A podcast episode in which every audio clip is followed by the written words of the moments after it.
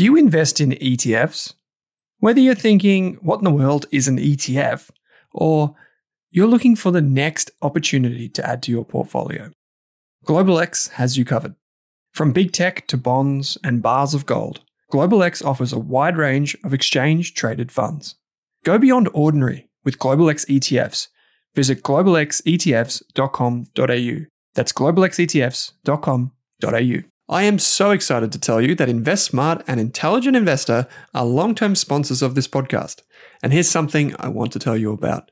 The Intelligent Investor Select Value Fund is a unique mix of global leaders and homegrown small caps poised for long term growth. The portfolio manager is Nathan Bell, a talented investor you may have heard on the Rask network multiple times. The Select Value Fund is designed for investors seeking international diversification and Aussie companies with superior financial metrics. You can invest today at intelligentinvestor.com.au slash IISV offer. That's intelligentinvestor.com.au slash IISV offer. Hey there, here's a quick note. This podcast contains general financial advice only. That means it's not specific to you, your needs, goals, or objectives, so don't act on the information until you've spoken with your financial advisor. You'll find our full disclosure, disclaimer, and link to our financial services guide in the show notes. Drew Meredith, welcome to this Australian Investors Podcast episode, mate. Good to be here as usual. Recording remotely today. We haven't done one of these in ages. Yeah, it doesn't quite feel the same, does it? No, particularly with your camera off. Um, you're a bit you're a bit gun shy today. But I, just for everyone's benefit, Drew did send me a photo of a special T-shirt he is wearing, uh, and it does say "Finance Bro" on it, just in case anyone was thinking that we we skip out on all the fun stuff. We uh, we still get to have a bit of fun remotely. There's a special uh, T-shirt ready for you too when we get back ooh, in the office. Okay, okay. So maybe we'll have to record the next uh, two cents episode. We'll record it and we'll stream it to YouTube so everyone can take part and have a bit of fun. But mate, today we're going to talk about we're going to answer questions. Obviously, we're going to talk about some RBA stuff. We uh, we have had a lot of questions. I think in terms of questions coming through. This is probably the biggest week we've ever had. So thank you everyone who, who does send in a question. You can do that on the Rask websites or in your your podcast player. So when you're done listening to this episode, there's a link there that just says ask a question, uh, and just select the Australian Investors Podcast. Like we would, we're just so many questions. I tried to cull some questions because I thought you had to tell me the answer. You said short answer, please, Drew. yeah, in the notes that I had, like short answer, very short answer, short answer, very short answer. And he's written in the notes, it depends. Um, so, multiple so, times. so multiple times. And just a just a reminder to anyone that is listening, um, we do answer questions, but they are strictly limited to general financial information. So if we do answer your question, we're not giving you personalized advice. You'll have to see a financial planner like Drew or someone else. Um, who can give you that that kind of advice. But we do try and be as helpful as we can and point you in the right direction. Drew, as always, we start with what we've been working on. I know you've been in Sydney this week. Um, what have you been up to? Yeah, Sydney was a fun one. So it was International Women's Day on Wednesday. Um, one of the mm. one of our one of our team members, Roshana, in Wattle Partners, um, is part of a kind of a networking and mentoring group called Creative Women's Circle. So we hosted a few tables at the International Women's Day event up there, hmm. which was uh, in uh, probably a, as as they described on stage a, a, reverse of every other meeting that most women have been to in finance. There was six men, I think, in hmm. a room of 120 people. Uh, so was, yeah, the tables were turned for a day. Which is, which is good. That's great. Yeah. Um, it's great. I mean, we're just talking off air about how you know a lot of uh, women present to financial planners that have mass significant portfolios and I, I, I personally mate i've never understood why the finance industry seems to cater so much to men. I just don't personally i don't understand this. So it's just like a i gotta i just gotta say that like i just don't understand it because uh, so many women listen to this podcast and listen to our finance podcast like thousands of women.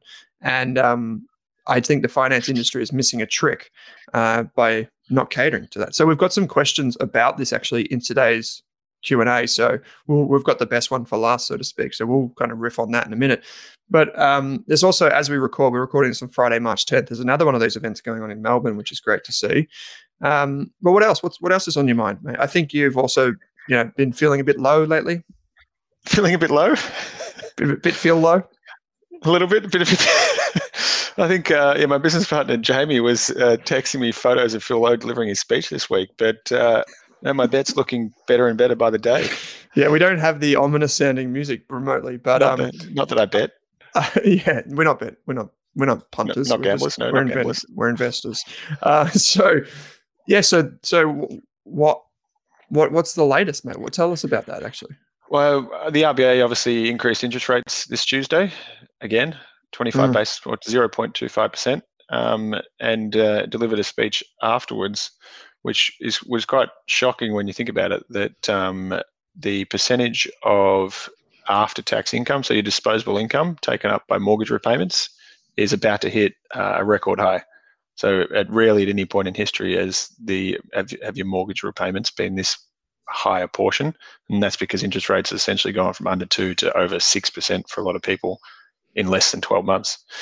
Um, but interestingly, interest rates went up, bond yields fell.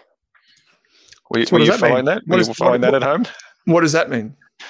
So essentially, so uh, right before or earlier this week, the 10-year government Aussie government bond yield was uh, 3.9%. It fell Mhm. to 3.7% in about two days. Mhm. Uh, and what the bond, so if you think about the 10-year bond yield, it's essentially predicting what, trying to predict what interest rates will be in the future, and it's saying that that the market or people investing into bonds think interest rates uh, will be lower. And actually, you know, if if the 10-year bond yield is 3.7, the cash rate's now 3.6 Six. so you're not getting much reward for a, you know for holding a 10 year bond eh?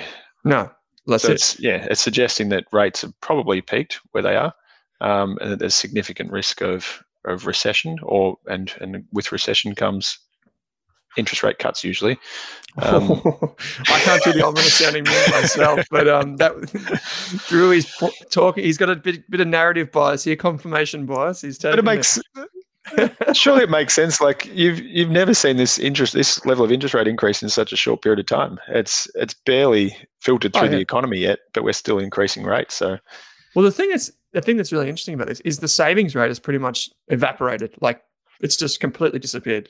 So four and a half percent Yeah, what people were saving during COVID, which was incredible amounts of money they were saving, is just completely gone. Yeah. and uh, think about that turnaround in just a couple of years. You know, that's that's incredible, and that's with interest rates where they are, right? And they haven't. A lot of people haven't felt the impact yet. So And the restaurants are still full. Every time you're out in Sydney or Melbourne, all the bars are full. All the Mm. restaurant, you know, obviously the, the chin chin effect downstairs at our office. But there's no shortage of people going out and spending money. The airports, most plane flights are still full.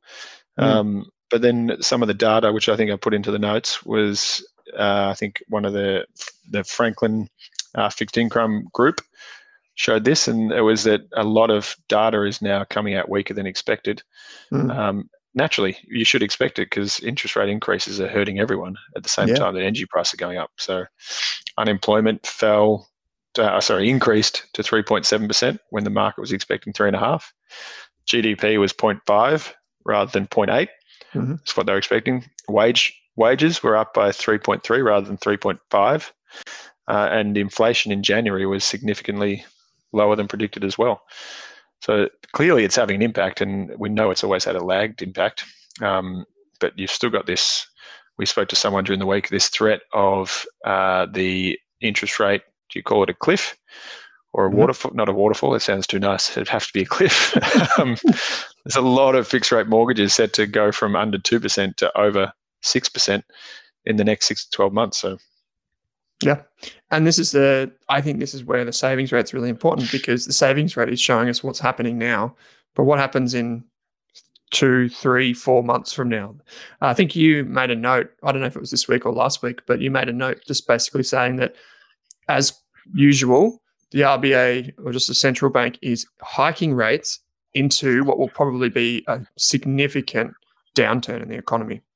So Yeah. that very rarely you know, it's like that old, you know, a hammer and a nail, right? That's the only tool that they have, the, the nail being inflation. And it's a very blunt instrument, right? At times, they can be r- raising rates.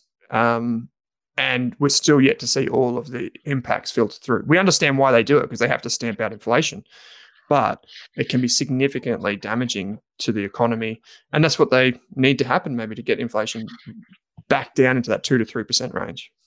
Yeah, definitely. I mean, then uh, I was uh, there was some data I think in another article, another podcast I was listening to that said the average period uh, from the last rate hike to the first cut is actually between eight and ten months. So my 2023 might be slightly off if that is correct. Maybe it's February next year. Yeah. Uh, but it just tells you they the central banks because it's so blunt they tend to go too hard and then uh, have to cut pretty quickly because they know you know cutting helps everything, helps spending, helps property with a mm. similar lag effect too. Yeah, it's it's interesting. I was chatting to Kerry Craig from JP Morgan this week, just yesterday actually, and I think their estimate is that the RBA will pause from here, and if they need any more, it'll just be one rate increase. Uh, yep. But he was saying like the the impact on property prices, which is quite interesting, um, is that it's you know property prices were down nine percent nationally, might fall a little bit further from here, but the recovery is unlikely until we see the catalyst of lower interest rates. So their property prices might stabilize. Like the rate of falls in property seem to have slowed, but until we see an, a, a drop in the interest rate, is we probably won't have a catalyst for property, which is quite interesting. Um, and I don't know how that plays out for my my decision to launch the Australian Property Podcast. So we shall I think see. It'll be more relevant than ever. You're going to get so there's property's been so central to wealth creation in Australia that you know there's going to be so many decisions need to be made or not need to be made, and people are going to need the information to to make them. I think. Um, yeah. Well. Yeah. True. So just on that, mate, I thought I'd just do a call out. So we've just we're launching a, a new podcast series called the Australian Property Podcast. It'll be co-hosted by myself, Pete Wargent, who many listeners will know, uh, Amy Lenardi, who's one of Australia's top buyers agents, and Chris Bates, uh, one of Australia's number the number five mortgage broker in the country, actually. So the four of us will be riffing on property over on the Australian Property Podcast. It's the red image. You'll see it on the Rask website. Go and check it out. It launches in the next two weeks. So um, it's yeah. I mean the big the, the, big thing, and there's a lot of questions on this. Uh, we've we've got a lot of questions around interest rates, like on property versus investing in shares. I personally think, Drew, that in our community, in the Rask community in particular, um, that the talk has definitely like it's already well and truly shifted away from you know getting started investing and all that sort of stuff. And people are opting for how do i save money? How do i save money? How do i save money? Um, it's kind of the switch when personally i think now is a great time to think about long-term investing. Like i we said this in december last year uh, and again earlier in january. I don't i don't like i feel like now for me personally, is a great time to be investing. I don't, I mean, there are risks, of course, there are always risks in the short term, but I feel like I feel more confident about long term investing now than any time in the last five years. Definitely. You just, you know, everyone thinks you can always wait when you're investing for a better time when everything's and all the risks are gone, all the uncertainty's gone, you know, war, what's happening in China, what's happening in policy changes and superannuation, all these kind of things. There's always enough reasons to put your cash under a pillow. Mm. Um, but you're actually every things are much better priced. You're getting better risk, you know, return for the risk you're taking in all kinds of asset classes today than you were 15, 18 months ago. Um, so it makes complete sense. You just have to try and black block out the uh, noise as much as possible. Yeah, like the volatility you, and yeah. You look at the headlines in uh, in a lot of media, and it's like counter headlines at the same time to be pro gold, anti gold, or pro pro infrastructure, anti. It's, and there's so many different messages. It's hard to hard to bring it all together. Yeah, um, I'm just looking at some of the headlines of the AFR. Nothing really jumping out to me um, other than Australia buying two nuclear powered subs or something like that. But uh, I mean, yeah, this is the thing. There's a lot of counter headlines, and some of the headlines are just ridiculous, to be honest, not just from AFR, but everywhere, uh, including probably our own websites. Um, but, you know, these things happen. Clickbait. Um, yeah, clickbait. That's it. So, I mean, that's the thing. Just try and see through the smog of the short term and focus on the long term. I think maybe I'll just call out two more things before we maybe get on to what's happened in the market this week or what else you've been working on. Uh, two things that happened over in Raskland is we crossed 20,000 students enrolled in Rask courses, which is incredible. Uh, we started on this journey about two to three years ago, and more and more students are enrolling every month. So if you take a course from Equity Mates, um, chances it, it, will be on our website. So we've partnered with Equity Mates, which is awesome. Um, we've got more courses coming out with the Australian Shareholders Association, uh, some of the biggest social media people that you know, as well as some uh, industry participants like advisors and, and so on and so forth. So if you haven't already enrolled in a course on Rask Education or directed your family there, there's value investing courses. Uh, we just did a, a big intake for the value investor program uh, which closed yesterday actually, um, and that means now I've got to do a two-hour webinar on valuation with the with the, the team, so that'd be heaps of fun. But I go and check it out. You know, we um, we are actually offering. I think it's almost any of the courses you can get for free. Almost any of the courses you can get for free with the coupon code twenty. We've got hundred spots to give away to celebrate. Credit so, to you. Credit. To, uh, Twenty thousand. Uh, that's massive. Well done. Thank you, mate. Thanks. Yeah, it's taken a while. We're enrolling now. We are enrolling. I think we've been doing this for about three years, and we are now enrolling. I'd say at least over a thousand students a month, which is getting significant now when you think about that. So um, the snowball of it, it's it's slow, but it's snowballing, which is just awesome. So uh, we've got more collaborators coming on, like I said, ASA. Um, we've got some property courses coming we've got a heap of stuff coming, which is awesome. So, um, but mate, what have you been working on? Tell me. There's there's a couple other things you've been working on, and then we'll roll into some questions in the market. Yeah, we we're doing this growth event for advisors up in Sydney and Melbourne in a couple of weeks' time. We've got a super interesting speaker joining us for that. A guy called Michael Collo, um, expert, or his I think he used to be a quant, so quantitative analyst for a fund manager, I think, from memory. Mm-hmm. Uh, but he's lot of done a lot of historical work in artificial intelligence and machine learning. Oh, so oh, cool. he's yeah going to be coming into a keynote presentation, uh, crossing you know the at the very basic level using ChatGPT within your business.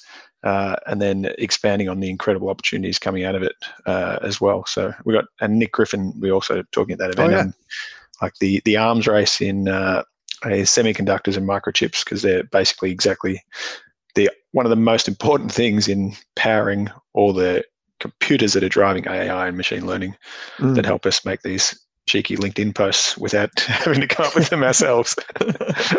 I um I was chatting. I did a lunch and learn this week with a startup called Fresho, which is a fantastic software company. Um, and one of the questions from the engineers there were like, what are the companies involved in uh, artificial intelligence? And I actually forgot to say ASML, uh, which is the company that Nick Griffin came on this podcast and talked about uh, as kind of like, it's like the linchpin in semiconductors. Uh, so that would be super interesting to chat. So when's that coming up? When's, when 22nd, 22nd, 29th, uh, 22nd in Sydney, 29th in Melbourne. Okay. Are they sold out? Uh, no, still still open for advisor registrations. Yeah. Okay, so uh, this one's just advisors, For right? Advisors, yeah. Yeah. Okay. So if you are interested in the growth symposium from the Inside Network, we'll put um, we'll put a link in the show notes. I'll just make a note of this now. Um, go and check it out. And you can meet Drew and talk to him about his new Finance Bro T-shirt uh, while he's there. So advisors only, of course. Um, but if you are interested in events, you can head to the Rask events. Just Google Rask events, and we've got a few coming up as well. Um, anything else you want to share with us, Drew? Oh, there's always a lot. Um, started talking about a book. talking is a lot. Um, Tell us what, what would this book be on? Retirement. Retirement. Okay. Yeah. I mean, that's as everyone can tell. Get excited about it. well, it's a long way off for me, but uh, I mean, as everyone can tell, whenever we talk on here, we we talk about how much we focus on retirement. Now our our kind of approach has changed over the years. So there's there seemed to be uh, as as we ran that self wealth series mm. with yourself and the passive income that we did, uh, there seems to be a lack of real uh, opportunity for those seeking to you know understand what to do in the lead up and in retirement. So um, watch your space could be the best thing to say there rather than don't put any dates around it or anything. That's with my business partner TBC. Jamie, of course. Yeah, TBC. could be could be 2027 by the time it comes out. But but that's actually really interesting because I, I mean, we, you and you, Jamie, and I debate about this uh, regularly, and I think for the audience, like for a retiree or near retiree audience, probably one of the best things they can do is pick up a book, right? Exactly. Like other than see an advisor, but just pick up a book and just learn what they like the, the broad like best practice. Um, I mean, in terms of being able to get value for money of a book was like 20 or 30 bucks. Um, pick up the book, have a read. At least, at the very least, um, having the conversation with an advisor will be, you'll feel much more comfortable about that. So I think that's the one, it would just be a minimum takeaway from that. So I think that's a really good idea that you and Jamie are pursuing that. So good stuff, mate. Good stuff. Let me know um, when it comes out and uh, I'll, I don't know, read it. Maybe. Come to the book. of course I will. I'll come to the book launch to get free drinks. no, it'll be heaps of fun. So let us know. I'm sure we'll, we'll hear more about that in time. Um, okay, so let's switch gears, mate. We are, as usual, about 20 minutes in and haven't, um, we just talked a bit of crap for a little while. Um, what's been happening on the market? And then we'll get to some questions. Question to you, Andrew Dermuth. Yeah, interesting few weeks, hasn't it? So pretty. It was a pretty negative February. We just did our um, uh, market update for Wattle, which we I think we put on YouTube and share with our uh, subscriber base as well. But a couple of interesting things this week. So InvoCare, funeral bond uh, provider. So it's almost like a insurance or annuity company got a takeover offer, or not a takeover. Sorry, don't say that. Uh, had uh, a private equity group sneak up the register, so the share price went up something like thirty percent. I know that's been a pretty popular stock for for dividend investors. Um, but essentially, they hold and invest cash for prepaid funerals. So it's probably similar to like a Warren Buffett um, statutory fund almost, with quite not quite the requirements of an insurance company. Um, and then Zero had a, a massive week. I think that's one of your old. Is that one of your old favorites? Yes. Yeah. Yeah. So yeah, just uh, InvoCare um, owns White Lady Funerals and a few other things. Um, there's only two things that are guaranteed in life, and that's death and taxes. So that's that's the old that's the old uh, narrative for uh, dividend investors in InvoCare. And uh, funeral bonds actually help you get more pension as well. Oh, really? There you go. Yeah. Okay. So there's um that's under the ticker symbol IVC IVC on the ASX. Yeah, so Xero came out, um, announced that it's cutting a bunch of employees, uh, which is not price went up. Yeah, it's not good for the employees, but um, went up about 11% on the day. So that was uh, Thursday, uh, the, the 9th of March. And the, I guess the key thing is like they got the new CEO, uh, Sukhinder Singh Cassidy, who basically said this, and I quote, We have made strong progress in executing our strategy. However, as we aspire to build a high performing global SaaS company and to enable Xero's next phase of growth and drive better customer outcomes, we need to streamline and simplify our organization, end quote. So the, the seven to 800 roles will be going across the business. 15% of their workforce. Yeah, which is a significant amount. Uh, and the, the, the, I guess the, the, the outcome is this: that it will uh, improve Xero's operating profitability at the expense, operating expense uh, level. So, and this is in FY24 they're talking. So they want to bring that operating expense ratio down to 75%. Um, so that's as a percentage of revenue, which in my opinion, is the thing that I've always talked about with Zero. I don't like to see the roles going, of course, it's terrible, but I Xero's had to make these decisions for a long time. And my thesis for holding Xero for a very long time is um, they can afford to cut costs and still grow. I think that's the, the key thing. And I think a lot of these SaaS companies are figuring that out. Um, like I've this is not from not an anecdote that I've got from anyone that works at Xero, but from others that work for the big tech companies. Um, the narrative between a small startup tech company and software engineer and a large tech company software engineer is completely different. It's like chalk and cheese. In a lot of the small companies, like the engineer has to be across like 10 different things. They're working really hard for their for their admittedly very good salary. But a lot of the the anecdotes and rhetoric that I'm hearing from the big tech software engineers is it's no it's, it's a very cushy role by comparison. And that's a very generalized statement, but I just think like for a lot of these businesses, you don't need 4,000 employees to run it. Didn't they, um, went, they went a bit too hard in that arms race and didn't with fear of missing out on on good programmers and yeah, absolutely. And so the the, the company also made another decision that they're going to cut the Waddle acquisition, which they acquired in 2020. They bought uh, Waddle. So, not Wattle Partners. Oh, sorry, right. uh, yeah, you're under new management, Drew, and also your business is about to be closed down because uh, they, they, expect to um, they expect to exit that business. So I just think like this is for me personally, this is a very good decision. I think reducing costs in the face of what they're, you know, maybe there's a bit of a shaky time ahead for small businesses. Um, at the same time as they probably don't need a lot of this cost. Um, I think that's a good. I think this is all a really good decision from the business perspective. Obviously, it hurts if you're an individual, and I feel sorry for people. But if you, I mean, if you worked at Xero, you're very employable somewhere else. I'm certain of that. Uh, and I guess the other thing is like one of the things that I haven't seen from the Xero board of directors is a proper s- strategy around costs, um, right from the very top, um, like from the chair to the board. I just think there has to be some like accountability there. Um, and I'll leave, I'll leave listeners listeners kind of know what I'm talking about. But um, unless that changes at the board level, then like unless that kind of decision making process and the accountability to shareholders to drive profitability changes, then Xero's not going to perform at its optimal level. So I'm actually glad to see this decision, uh, and I'm a share, shareholder by the way. So that's, I mean, I was uh, yeah, I was. There's a weird thing going on here too. I was looking at um, Instagram reels, of course, before. Uh, that's where you get all good financial information.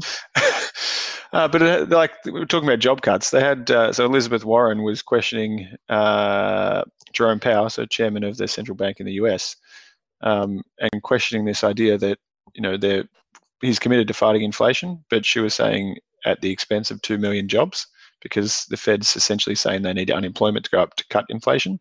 And it was this, you know, you're seeing all these companies cut. As so far, it hasn't impacted unemployment too much, but the what's what's the cost and where does that balance out? It'd be it'd be interesting to see. Um, and that same idea you were saying before was uh, increasing rates into a slowdown. So how are they? Is the recession going to be deeper than it needs to be um, because they're so aggressive on rates?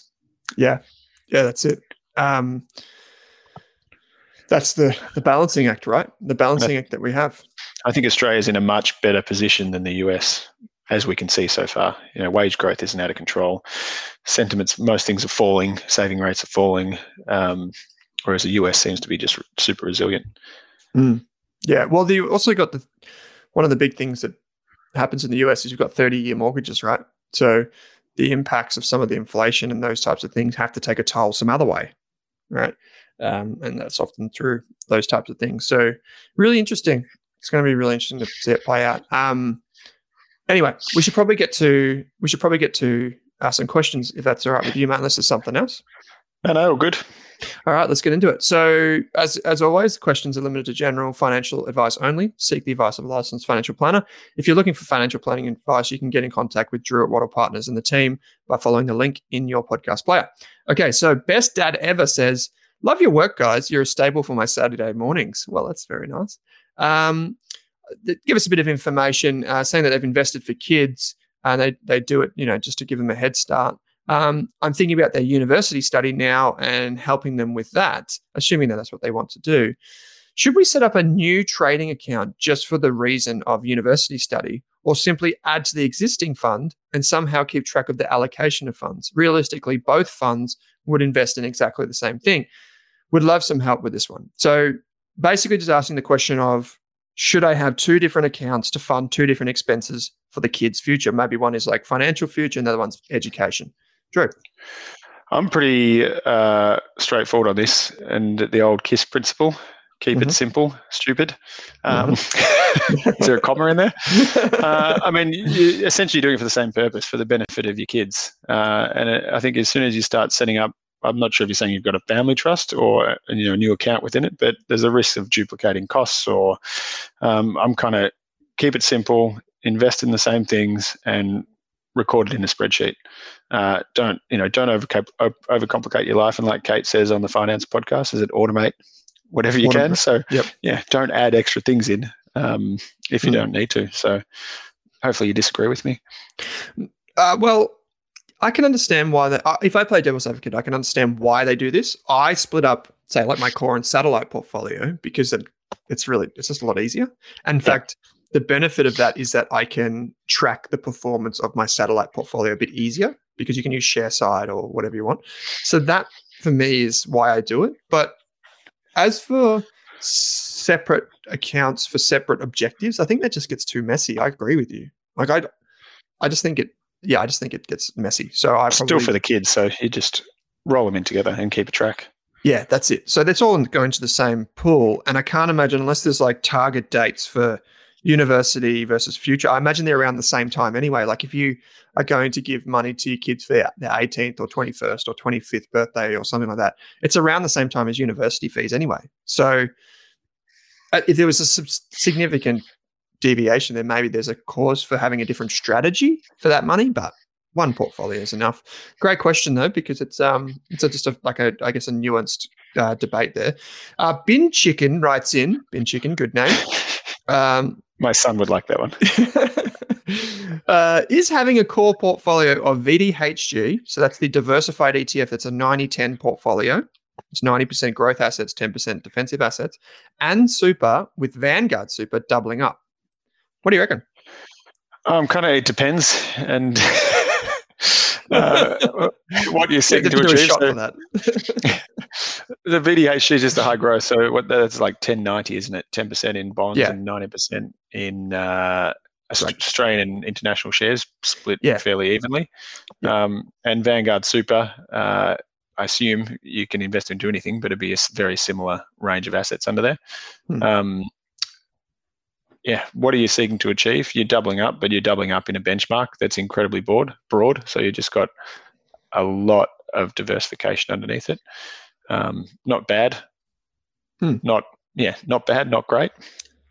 Yeah, I would. Yeah, I think I I took this as a question around can I use VDHG as a core portfolio, and I think yes, you can. As Drew says, like one of the things that was obvious over the last three or four years is that if you had the Vanguard VDHG portfolio, um, I think you realize that you just wish you didn't have bonds, like in any of those diversified funds, because bonds were just a terrible investment. It was so obvious that you, it was almost like there was a car crash and you you're in slow motion, um, and they couldn't do anything about it because that is the nature of the Vanguard diversified funds is you just have to be in those asset classes. Uh, but there will come a time when that kind of reverses and being in those assets maybe now is the right time. So it kind of ebbs and flows. But I just think there's a reason that they're super popular with beginners. And I think VDHG is an absolutely fantastic core portfolio for beginners to start with and to learn about how it's all put together. Um, and then in super, maybe you want a little bit of difference. Like so, even though you might be using Vanguard Super, are there I don't I don't know about the investment options how they're made up, but I imagine they're, as you said, Drew, quite similar. Uh, I mean, I'm of the opinion that Vanguard is fantastic, but I do like to, to have a little bit of separation in the things that I do with my money. Um, yeah, obviously start thinking about on sector levels or asset class levels. Do you want some controlling your exposure to Asia? Do you want other parts of the Aussie market or your smaller companies? Um, thinking about some broader diversification eventually but yeah. it's not a, not bad for a core. Yeah, not bad. And that's what we see in the the actual the dollar values going into VDHG. I think they're around about last time I ran the numbers about the average trade size for VDHG is about four grand per trade uh, on the ASX, and I think for some of the other ETFs, it's closer to like some of the more advisor friendly ETFs, it's like ninety ninety thousand dollars. So it's a quite large difference. But you can see people are using VDHG to slowly chip away at their core, which is a good thing. Um, okay, so Wackadoo writes in and says, "Is there too much crossover having IVV, which is the S and P 500 ETF, in your portfolio with VDHG or DHHF, which is the diversified high growth portfolio from BetaShares?" So it's just equities, isn't it? Yeah, yeah. So you're basically getting, I think that I think DHHF is the all growth portfolio. I'm just going to check this. Um, so yeah, all they call it diversified all growth, which diversified and all growth doesn't really. I, I, I don't know if those two things gel for me. It's like one time I heard on the Animal Spirits podcast the um, the Black Swan Growth Fund. I was like, what? What? um, there's so, a fund for everything. The reverse Kramer. there's all that sort of stuff. yeah, that's it. So do you think that you can have an S&P 500 ETF alongside VDHG and DHHF?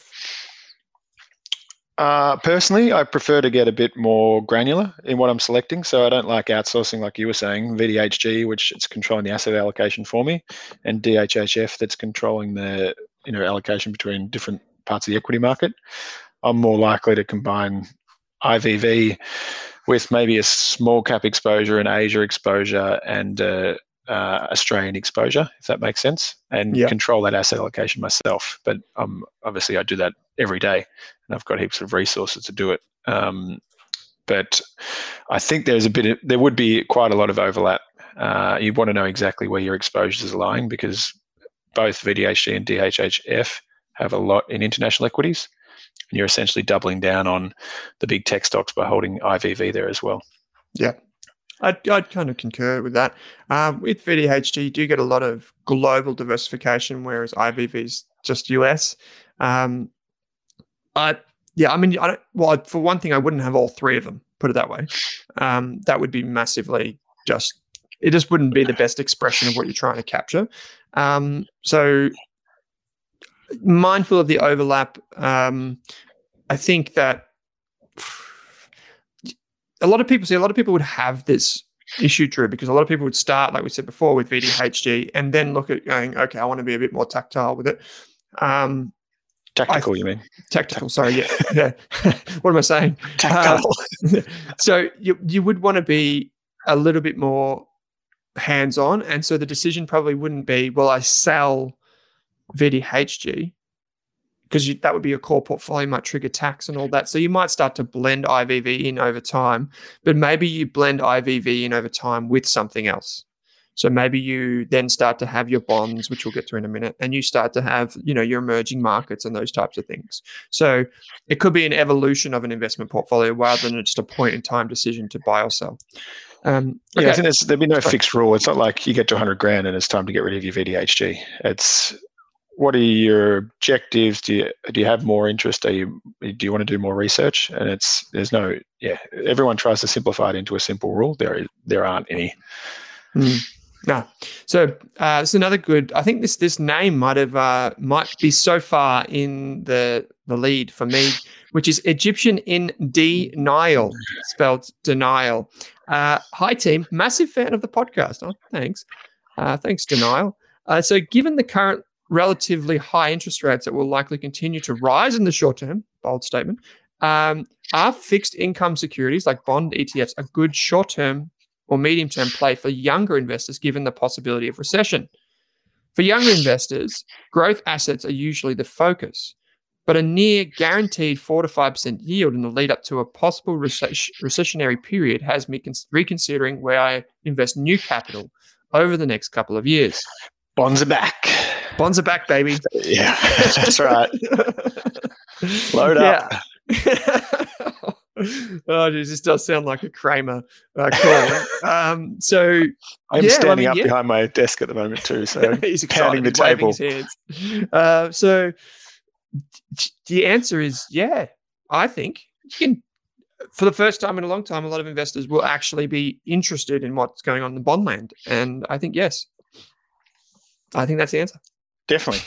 Yeah. Uh, and it doesn't just have, you know, you don't just have to hold bonds forever as part of an asset allocation. You can hold bonds as a hedge or as an alternative to cash for a while. Um, and they've got the ability, as we've seen in every crisis, that the first thing central banks do is cut interest rates, which increases the value of bonds overnight, essentially. Uh, we were talking about it today um, or yesterday with some clients we were meeting. Uh, and they, you know, there's there's a potential if if a recession comes or if rates have to be cut that you could get a 10% return from bonds over the next 12 to 18 months. You're mm. already getting four or five from uh, from income, as you can see, interest, which is at a fixed rate. Uh, so you only need a rate cut to to get a capital gain out of it as well. Yeah. So bond the, the we, we got a question towards the end, which I'll answer now. Is um, what do you think of the Vanguard Global Bond ETF, the hedged one, which is v, VBND? Um, we've talked about this a little bit in the past, and for global bonds, I think it's kind of the superior bond ETF right now because it's diversified and all that sort of stuff. Um, and that's down about 19% over the past five years and 11% or 12% in the past year. And that's because interest rates have been going up. So if if Andrew Deremuth, our economist on the ground, is correct in his call, um, maybe we start. Don't even have to be. Yeah. Sorry, keep going. No, maybe now is the time to start thinking about these things. And I think you were going to say you don't have to be correct on the timing. It's um exactly. It's it's a thing that can be in your portfolio because it now is yielding something. And that's exactly. the key thing. It's yielding. People think, yeah, people think you have to time it perfectly all the time. Yep. Like, and the thing about buying bonds now, you're getting rewarded for taking the risk the, mm. the, the very limited risk that there is in bonds. There's obviously the day to day volatility. Um, and there's probably a thing that, you know, the floating rate has been obviously of the most interest in the last six months or so. Yeah. Because VB, VBND fell by 12%. So naturally, people don't want to buy it because of the recent negative return. It's recency bias, isn't it? Mm-hmm. Um, but the problem with buying, so only buying floating rate at the moment, floating rate makes sense when interest rates are increasing. But as we said in the beginning, the bond yield started to fall, which means that the rate on which floating rate uh, instruments pay interest is also starting to fall, which means your floating rate income may fall. Um, and I think someone asked a question about building a portfolio only out of hybrids a few weeks ago.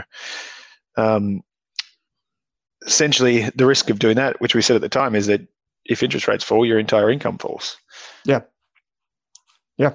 So I think, yeah, the, the answer is yes. That's the short answer to that question. Susan wrote in and said, uh, "What would you recommend to buy today?" Uh, and my response would be like everything. Uh, that was so, my response. well, that's your response. I thought it was my response. Um, but my response would be the same too. It's just like start with your. If you haven't invested, start with your core portfolio. That's going to generate most of the returns over the long term, and then you can think about like the individual things if you are so interested, like stocks and whatever. Um, but start with your core portfolio. So there's always it. people who tell you the you know the ASX is overvalued because it's barely fallen, but there's always parts. There's always other drivers in that market that haven't driven driven the performance to where it is today. So, yep. Um, and probably the same all over the world. There's so many. Everything's significantly more attractive than it was 18 months ago on a long term view. Yep. Anything can happen in the short term, though. Anything can happen in the short term. This is the thing about long term investing is it's long term investing because we don't know what happens in the short term, and you know, we're just we, we, can only know what we know. Like we've got some facts in front of us about what interest rates are now. There will be 101 forecasts about what interest rates will do before this podcast is ended by someone somewhere in the country. That sounds smart. Um, and like Drew was saying before, realistically, you don't need to get everything right. Um, you don't need to time things perfectly um, to get good outcomes as a long-term investor. Uh, and I think just on the balance of things, what we know that there is downside potential, um, but there's also more upside from investing in businesses and and bonds and things today um, compared to a year ago. So, good question, very broad, but I like it. Um, live forever says, and this is one that we might just uh, this might be one of the short ones, Drew, but um, I know you can't give personal advice, but interested in what your view are reg- regarding TPD and life insurance as super. If someone is like, say, a healthy 50 year old, imagine they've, you know, got them no mortgage because they're in that bracket. They, uh, the kids have finished school and have a reasonable level of savings. So, you know, what w- would you, I know you talk about this a lot with clients, Drew, is would you consider as a general rule, like people are overinsured in that bracket for life and TPD insurance? Probably when it comes to 55 plus, I think maybe 50. Plus. Yeah, 50 might be a bit younger. You know, as everyone sees from all our writing, we do a lot in retirement, and I think Jamie and I both said multiple times we end up cancelling more insurance than we yeah than we recommend um, most of the time. And you know, but the the purpose of insurance is to cover uh, you know insurable risks, so cover your death or cover your disablement, and also to make sure that if something happens, your family doesn't have to change their life significantly, at least for a period of time. So usually, while most of it sounds pretty good, you don't, you'd have you want to know that you've already got enough to retire and last your whole retirement. And if it's at 50, uh, you know, it's probably an extra 10 years of your retirement before you'd think about cancelling it. And then always cost benefit. So how much uh, how much is it costing? It, usually at 50 is not uh, out of control expensive. Um, but when you're starting to pay fifteen or twenty thousand dollars for life insurance when you have no debt and you've got all the assets you need in super, that's when we start to to weigh up um, the benefit. Yep. Um, just as a call out, I might just um, take the younger person's view here and just say something that's really important and it's hit home this week for me, Drew, which is that if you are in your 20s, in your 30s, especially if you're in your 30s and you've got kids and a mortgage, please insurance take five minutes of your life and go into your superannuation account and check your insurance. Make sure you've got the right level of cover. And this really hit home for me, Drew, this week. I won't go into personal details, not me personally, but please go in and check. And I want to stress this. It is it will be the single most important thing you do this month for your family. So easy as well. Just go in and check that you've got enough cover if the shit hit the fan. And I mean that. You never know what's around the corner. If you're a young person, you've got a house that's a liability, you've got family, you've got kids going through school, make sure you are covered for the right amount to cover that stuff if something was to go wrong. And the way to figure this stuff out is a rough rule of thumb is as follows. Imagine you died today. What are the what are the financial responsibilities that you would have, not just today, but over the next 10 or 20 years to protect your family? I'm invincible. I'm not going to die. You are. You are a finance bro, so you have no problems in the world. Um, I am a finfluencer, so I don't have anything that's. I've got a Ferrari sitting out the front that I was just taking photos with. So, but I just want to just slow down for a second, people. If you are a younger person, Drew saying he's cancelling more than he is uh, taking me down. At 60. Just, yeah, at 60. If you're 30, in your 30s, in your late 20s, and you're thinking about kids and a family, please, you, even if this helps 1% of people that listen to the show, go and do this. Um, I mean, I'm 40 uh, and I've got insurance, so you can be 40 with it as well. Um, well, yeah. but mine's just held through an industry fund. Yeah, same with mine. Australian yeah, Super. A big, big chunk of insurance, reasonable cost, um, nothing, yep. nothing crazy, and I've held it held it there forever. And you can get expert advice on this. There are financial planners, or actually, financial advisors who deal just with insurance. So they are out there. Uh, if you need uh, help finding someone, please just write into me, and um, I might be able to find someone uh, for you. Uh, but yeah, just seriously. Uh, so next question comes from Hugh Jarse, spelled J A R S E. Hugh Jarse. Um, another another classic play on words there. Could you review WTC again, please? Surely now Australia's greatest local based tech co. Might reviewers be peeved because you are always warning off stating that it's overpriced, but its share price keeps going up? it's like uh, me on CSL for like 15 years. so this is why uh, WiseTech Global. It's a software company that does logistics software. I can't remember ever being overly negative about this company, but I think there was a time when I went on the tally. It would have been like around COVID, and I said I'd like to buy it for 20 bucks when it was around about 30 bucks. It's now, what is it now? $64.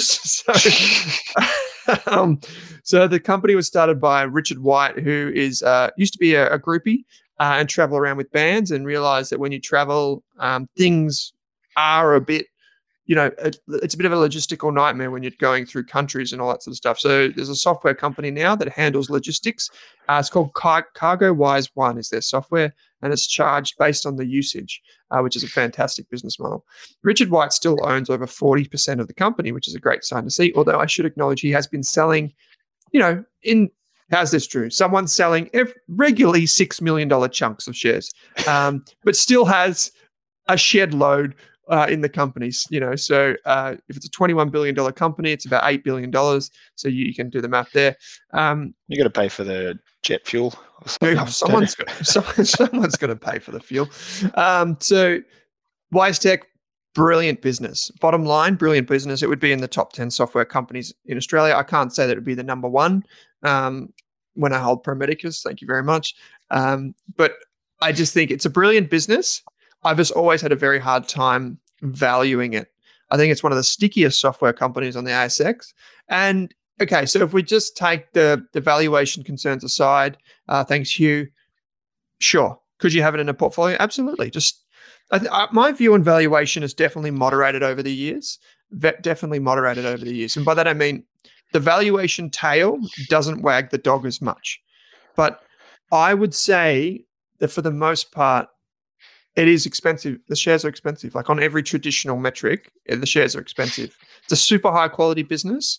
Um, and so the, the trade off is as follows if it is a super high quality business at a very expensive valuation, what you risk is you risk an incredibly volatile time if you invest in it um, because you don't you could be overpaying so one way to neutralize that is to buy in small amounts regularly um, or just try and hope and pray although hope is not an investment strategy that it falls back down again i'll give you an example so during late 2021 WiseTech shares traded around about 60 bucks and then by the end of the 2022 year so less than seven months later actually it was down to $35 again so it went from 60 down to 35. Um, so that was only in seven months. So there may be there may come times when you see that, and then you can buy more than you otherwise would. Would I be happy to own a small pound of shares? Absolutely, but um, just beware it doesn't look cheap. I think that's the the the classic line with any growth company. So good question, huge. Um, Sydney's shantytown landlord that sounds interesting. Says, what are your thoughts on REITs at the moment? High interest rates can benefit their dividends, but also depress their unit price. Do they make for a good inflation hedge? Drew, can you answer this, but also explain what our shanty town landlord is saying about high interest rates can benefit their dividends? Because some people don't make that connection. I don't make that connection broadly. Um, it's uh, you said short answer for this one too. So, uh, I mean, broadly, so property a REIT holds uh, multiple properties. You know, example would be Vicinity that owns part of Chadstone and then a heap of other shopping malls. Mm-hmm. They hold a lot of debt, uh, so higher interest rates can actually increase their interest they're paying on that debt mm-hmm. over time and potentially impact on their dividends in a negative way. But on the other hand, higher inflation can help getting higher rents out of tenants because a lot of leases for landlords uh, linked to inflation, particularly in the commercial or retail and office and the other sectors. Mm-hmm. Um, impact on the unit price. Uh, so the unit price of a, a REIT, which is listed on the ASX, is different to the value of the the assets in that REIT, similar to the way a listed investment company can trade at a discount or a premium.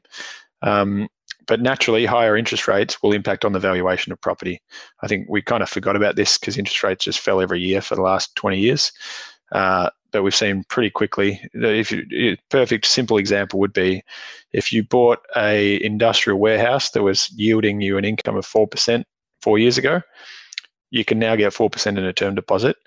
Naturally, you would be the the next buyer or the the market would suggest you need to be pay be paid more than four percent for that industrial property. So if that's six percent, then the the value of the property would be significantly lower for the next buyer or or the way a valuer would look at it. So, mm. um, and yeah, the the listed property sector fell pretty significantly so far. Uh, in I mean, early in 2023 on that valuation concern, but it's starting to narrow a bit at the moment because there's obviously some other things at play too. Like you can't build a second Chadstone very easily these mm. days. Uh, so there's the, this idea of replacement cost and interest rates actually increase the value, the the the cost of replacing major assets. So um, I think REITs will, will always have a role, a, potential role to play. I'm always, you be, the benefit of being in Australia is that there's multiple. You can buy retail, you can buy office, you can buy leisure. So you can look at which sectors are, uh, are better priced or which you think will do better in the next five to 10 years mm. and, and build a portfolio appropriately. But they're not an automatic inflation hedge. No, the next question is from Owen Rascal, who said, Hi, Rascal.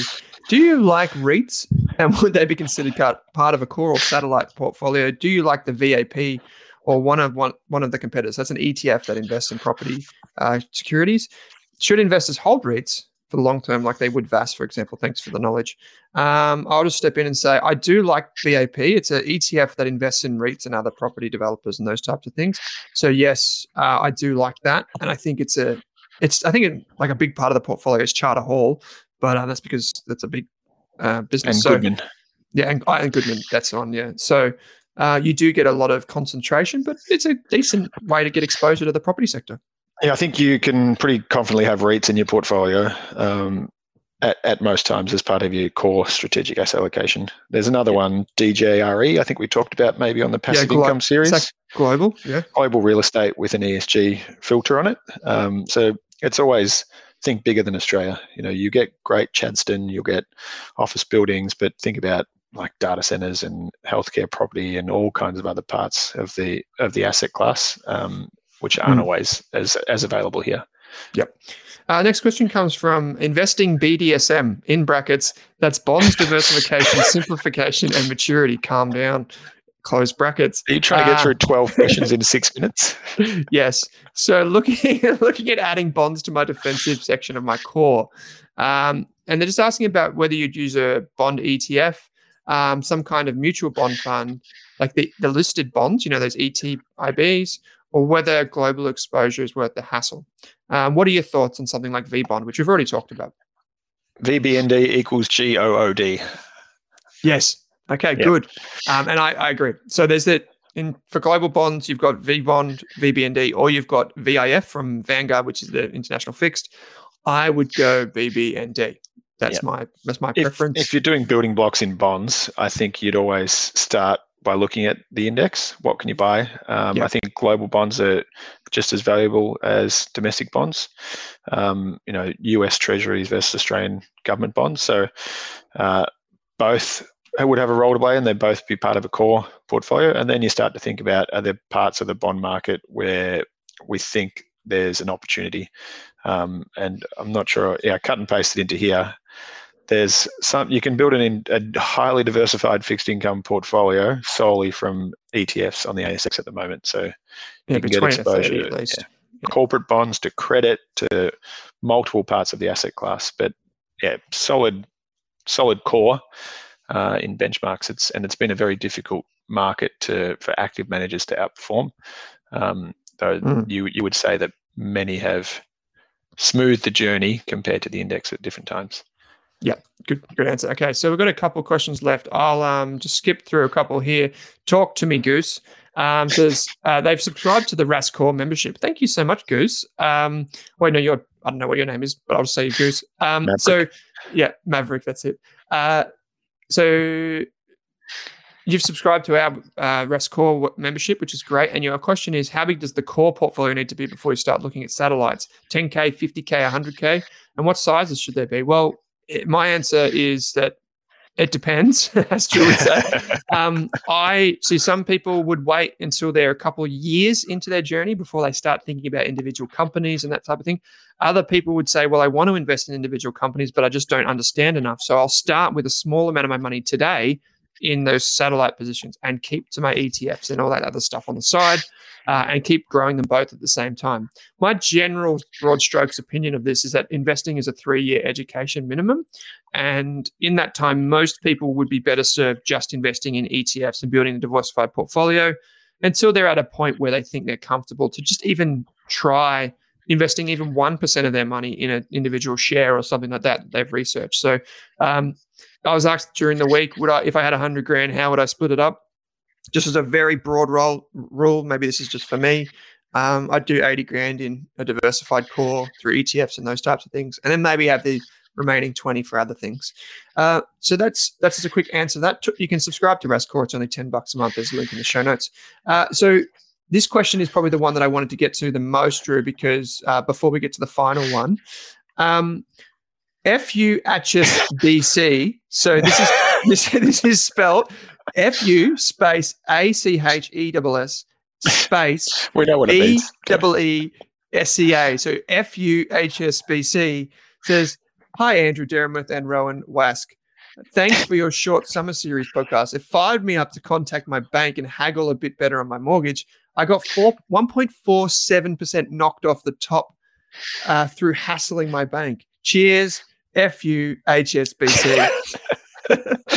well, this I actually got a call from my mortgage broker uh, this week, and he's just said, "Oh, by the way, we've been uh, uh, reviewing clients' back book. So if you had a mortgage in the last three years, um, yep. and I think I got the same amount knocked off mine. So he went out and did it for me. I just got a letter from Macquarie saying your interest rate's lower. Jesus, that's pretty good. I I will take that. So um, I think that's that's great. I think it's really really great. So um, Drew, why do uh, register registry underscore your call will be answered in greater than 45 minutes says, Why do share registries suck? Short answer, please. These are our tech firms. So, like Computershare and Link are the tech firms of Australia, the biggest tech firms. Uh, too profitable, not enough, comp- not too profitable. I can't say that, but um, they're, they're profitable as they are, and there's not a significant amount of competition coming in. They've got essentially why because they've in a monopolistic position. Yep. They're they're in every company. They've got great relationships and they've got a reasonable service so far. But it's still it does the know, job. yeah, it does the job, and there's a monopoly. So I suggest at some point it'd be ripe for disruption, but they'll probably disrupt themselves by leveraging more technology. It's like, mm. how hard is it to get to not be sent a holding statement? Um, yeah, it's quite difficult. It took them years. Yeah. um, Clue, Clueless Doctor writes in Drew. This is one for you. What would you consider to be a reasonable accounting slash management slash auditing fee for an SMSF?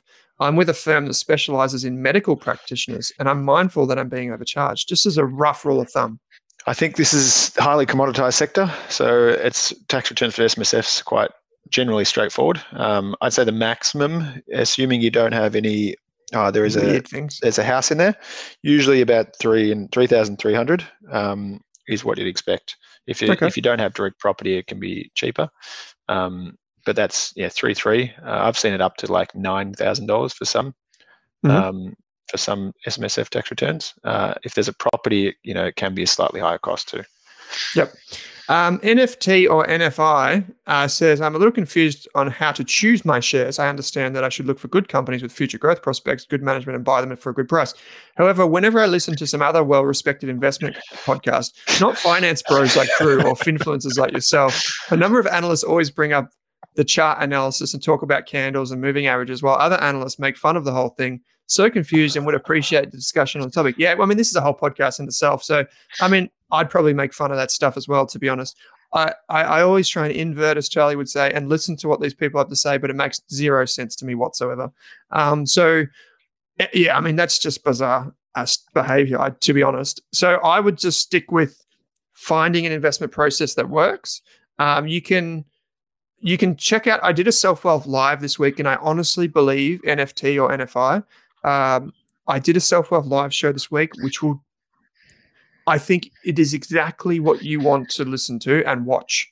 So there's a link in the show notes to a self wealth live segment I did on how to build an investment process.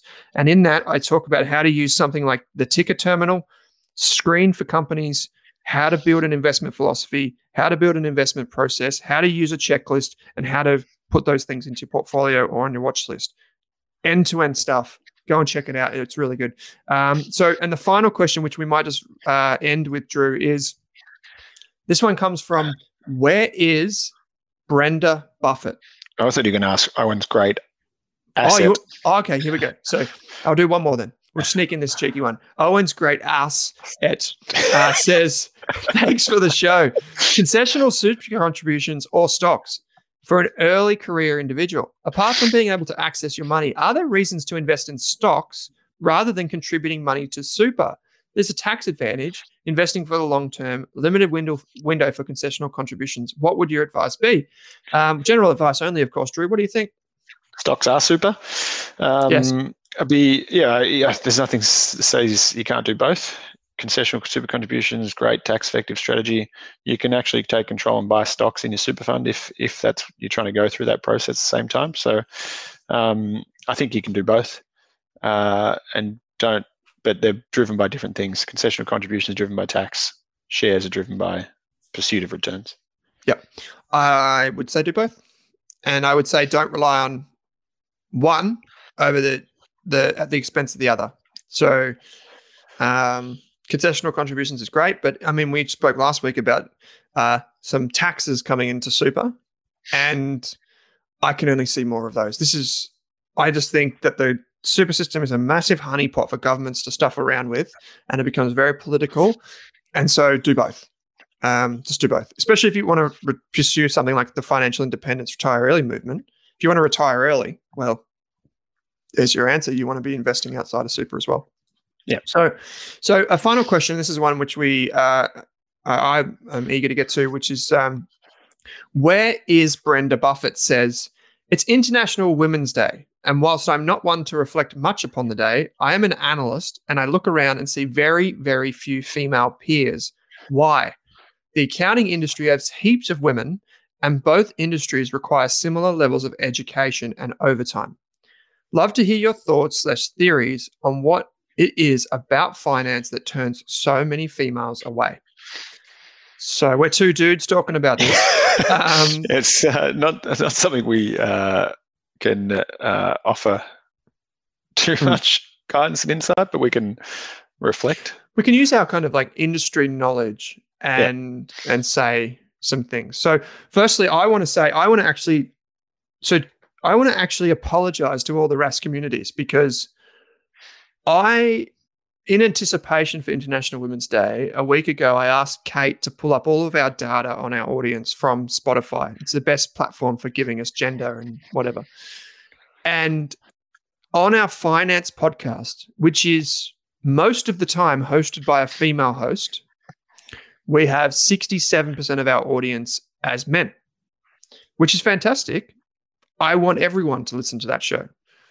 But that's has skewed over the course of the past two to three years from roughly majority women to now two thirds male.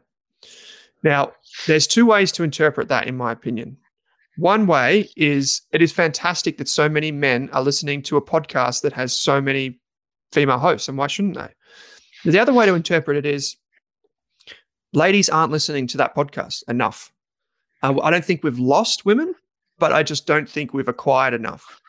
And so I don't know. That's something that I'm uh, take it like hand to my heart. That is something that we will change over the next year. It is like my big overarching mission. I hear on the finance on the investors podcast, the podcast that you're listening to right now, the skew is even more heavily towards females. So there's a finance bro here and myself, who's a male influencer, and um, and this is something that I am seeking to change. And so by that, I mean, we have just recruited someone who I'm hoping will appear regularly on these shows. Um, so potentially she will even just host Drew and I uh, and give different perspectives. So this is something that we want to change because many, many, many studies show, and Drew, I'll hand over to you in just a sec. Many studies show that women tend to, not always, tend to save more money and tend to invest uh, to the tune of 200 basis points a year better than their male counterparts. Um, now that's a very we're generalizing here, but all I'm saying is that I think as a business here at Rask, we can do more. Uh, we hire majority females. Uh, currently, I'm the only full time male, um, and have always been. Um, we've always had more women in the business, so we've always tried but there's something that we're missing, and I don't know what it is. Drew? It's probably similar across our business, isn't it? You share the office with us, and yeah. I think we've got 40 staff and probably close to be almost 50 50. Yeah. Um, or maybe but, even more. I was thinking more females in the office, to be honest. Yeah. Yeah. And it's not and it's not driven like a deliberate decision. It's just we just try to employ employ the best people for the role, whoever it is. Um, and it's tended to be more women in the last five years. Um, I think we Which talked to Giselle sign. Roux. Yeah, hopefully. Um, we talked to Giselle Roux. If you, I'm yeah. sure you've met her a few times in the office, and this is something that is she is constantly uh, advoc- advocating, and what we're working with her on how do we change it, change something in the industry, um, which is uh, very difficult. So, what what you see is that there's every room, every event that I've been to, and financial advice, there'd be 95% men Mm. And to be negative, there'd be more Steves than there are women in the room, which is just like disgrace kind of for the industry. So yeah. um, I think it looks like there's a it's a male dominated industry. There's for a long time lack of enough role models or people in the industry to kind of um, to to follow or to actually be interested in it. And Giselle talks about similar to what uh, what where is Brenda Buffett saying is that um, I think there's this there's this uh, thought that it, in, you know finance is incredibly challenging and complicated and and it's actually complete opposite. Um, mm. Like it's, we tend to overcomplicate this uh, this sector. Uh, and I think part of part of the opportunity is just opening it up. And this is what you do on the podcast and what Kate does, you know, democratizing education and, and helping improve financial liter- literacy uh, for everyone. So, yeah, um, mm. I think that's it. Yeah, we're trying to put together a, kind of a network. Uh, we don't want to just run lunches or we want to create change somehow. We're not exactly sure how it is. Yep. One of the challenges that I've always had, Drew, is I try and seek out, um, like I actively try and seek out high quality fund managers who are female. I do the same for male, but I do. I, am particularly interested. Um, and there's a few reasons for this. I think that the next 20 to 30 years of the investments industry is going to be dominated by behavioral economics because I think we've got all the tools that we need. Like, like we've got all the data, we've got all the computers. So what's left? Well, it's how you behave with money. And so I think that's why books like Morgan Housel's The Psychology of Money, I think that's why, you know, books like Evan Lucas's Mind Over Money do so well, is because at the end of the day, we're realizing that behavioral features are important in our decision making uh, as it relates to money. And so I think like if you if you are put off finance because you think it's very numbers or whatever like this, I don't think that's try not to characterize it that way going forward because I think that's going to fundamentally change. Yeah. Uh, and that's that's something that's really exciting. And what I would say to anyone that's listening to this and you think that you want to come on the podcast, if you're an analyst like this person that wrote in, if you're a portfolio manager and you want to work with us, please let us know. If you're a financial planner, reach out to us. If you're a, like a female operating, please reach out to us. We we, we just want to hear from you. So we'll just have a chat and see how we can work on this together. So uh, we'd love to hear from you. And, you know, I think it's great. I don't really care about genders. I don't really, doesn't bother me. Whatever, if you want to get involved in finance and investing, that is amazing. And if you want to be involved in this wonderful industry of ours and how it's evolving over time, please let us know because that's what we're here for. That's why the Inside Network, Jamie and Drew's business run the events that they do. It's why we do these podcasts. It's why we give financial advice and all these types of things. So, um, yeah, I'm glad Brenda Buffett brought this to the table because it's a really important thing, as you can clearly hear to both of us. So, thank you for bringing it up. Um, and yeah, that's about it, Drew. I think we've just got to choose who had the best name. There was one name that came through, which we didn't actually read out the question, was Hey Dub, your zip is undone. Um, so change your gears there. Um, that was a good one. Um, I did, to be honest, I, am in. I, I like this one, Drew. You tell me what you think. I like this one. F U H S B C. I had that or bin chicken. okay. Just because we went to the zoo with my son the other day and he was more interested in the bin chickens than he was the elephants. So. but I'll yeah. go with yours. No, let me go both. So we got we got bin chicken slash ibis if you wrote that, or if or if you F U H H S B C, um, right into us uh, and let us know because we will give you a pass to the Value Investor Program. As always, if you want to get in contact with us, there is a big link that says Ask a Question on the Rask websites, but also uh, in your podcast player right now, you can send us your your questions. We love hearing from you, even if it's just general feedback, uh, or if you have a really nitty gritty question, um, we want to hear that too. So, Drew from Wattle Partners, uh, there's a link in the show notes to get in touch. But thanks for joining me, mate. It's good to see you.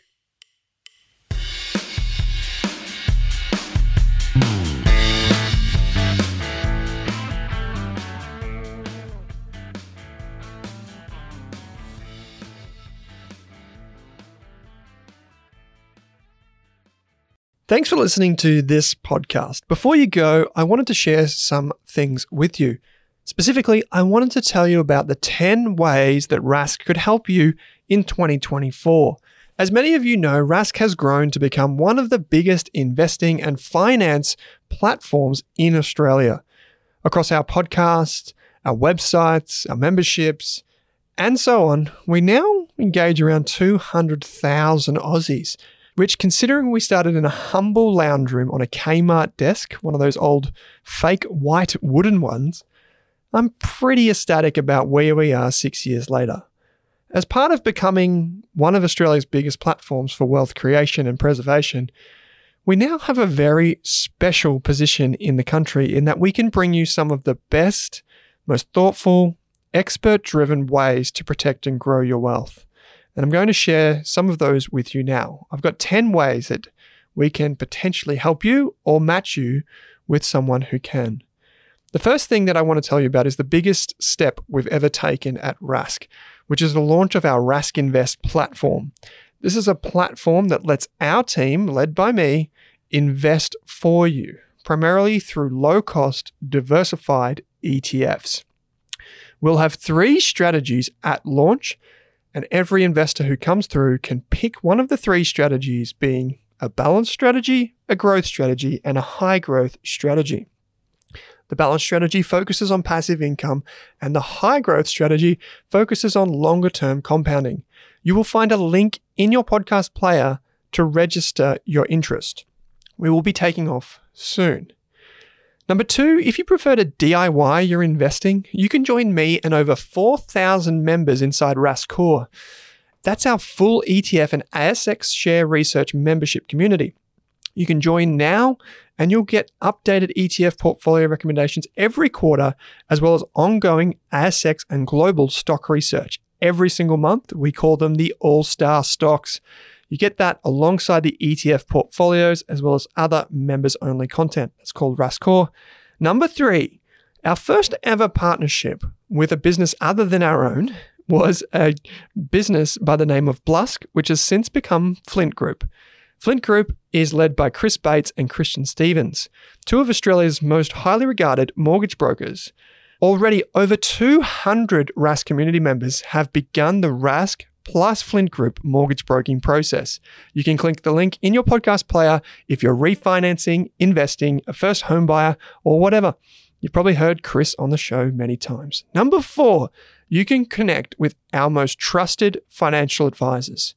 Whether you're 25 years old, just graduated uni, and looking to set yourself up, or approaching or in retirement and you've got that nest egg you want to protect and generate a passive income from, you can get in contact with our trusted panel of financial advisors. You can find the link in your podcast player. It's there each and every week. Just click the thing that says financial planning. Number five, if you want specialist insurance advice, as Warren Buffett said, rule number one is don't lose money. And rule number two is don't forget rule number one.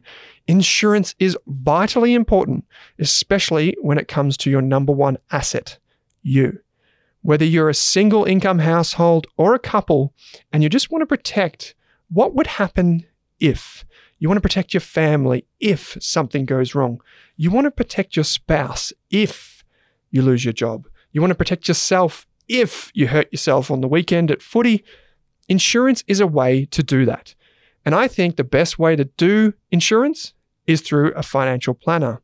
And there's a few reasons for that. But one of them is sometimes some insurers will only work with financial advisors, but they can also be your companion as you go through the sometimes daunting process of getting insurance done properly. Sometimes you might not even know, but you're not even covered, even though you think you are. So get the right advice. You'll find a link in the show notes to check that out. Number six, buying property. If you're like me and you're thinking of buying property in the next 12 months, or maybe you've already invested and you're looking to downsize, getting the right advice and being able to build wealth through property is a proven strategy. It might be one of the most contentious, but I think that we have one of Australia's best property coaches in our ranks. That is Pete Wargent. Pete is the host of the now super popular Australian property podcast by Rask, and he's also my analyst team's macro consultant. So if you're a member of Rask Core, you will have seen Pete's name around the traps. He's a property coach and buyer's agent, and he works with a select number of people each and every year. Just a note on this this is not a commercial thing with Pete. Pete just has great services, so we offer them to the community. And when he fills up, he fills up. You can find out more about Pete's coaching in the show notes. Next up, tracking your portfolio for tax. I think you are because I think you have to. So, we've partnered with Navexa to help you manage your share and ETF reporting, whether it's tax or performance. All Rask users get 20% off an annual plan with Navexa. You can sync your portfolio with Navexa's software and it automatically tracks your dividends, your capital gains tax, and more. Again, not a commercial partnership. We don't make anything from working with Navexa, but they do create some great tools which the Rask community uses each and every day. Number eight, want to run your own business? Maybe you already do. If you want more profit, but less stress, less time consumed, and less energy lost, get in contact. We have a partner business called Inflection. The Inflection Accelerator Program is a complete online course that helps you and a community of members engage and follow a proven strategy for growing your business. I'm grateful to be one of the coaches inside the Accelerator program, helping business owners right across Australia. You can find more following the link in your podcast player. It's the one that says coaching. Number nine, if you haven't already checked it out, join over 20,000 other people who tune into the Rask YouTube channel. It is completely free and you get notified when we go live and when we publish podcast episodes. There is a podcast on the Rask network each and every day, as well as bite sized material that's less than 60 seconds or those really punchy tutorials and webinars that are just 15 minutes that take you through a really exciting topic, whether it's how to buy a property, whether it's how to pick a dividend ETF. Some of our most popular content actually just explains things like what the heck is franking credits and how do I calculate if I've got some? That's on our YouTube channel. Number 10, if you want to be a better investor, a saver, a better partner with money, or just understand your own relationship with money, you can do that all of that by going to the Rask Education website and taking a free course. We've enrolled over 26,000 students at the time of this recording, and we're on a mission to get to 100,000 in the next few years. Rask Education is our f- mostly free education platform covering everything from budgeting and automation to the probably, I would say, the best value investing program in the country. So, whether you're a value investor, an intermediate investor, you want to know how to value Woolworths shares, or you simply just want to understand what ethical investing is or buy your first property and what actually happens on settlement day, head to the Rask Education website and enroll in something today. It is free and it supports us because then I can come on here next month and I can say we've got 27,000 and hopefully we reach critical mass where we can help more Australians manage their money better. Thank you for listening to this long winded ad if you want to get in contact with me, you know where to go. There's a link in your show notes. Basically, these 10 services, even though some of them we don't make any money from, support Rask and allow us to produce these podcasts, attract the biggest and best guests from Australia and around the world, and bring them to you to answer your questions. Thank you for being part of the Rask Network, and thank you for your ongoing support. Bye for now.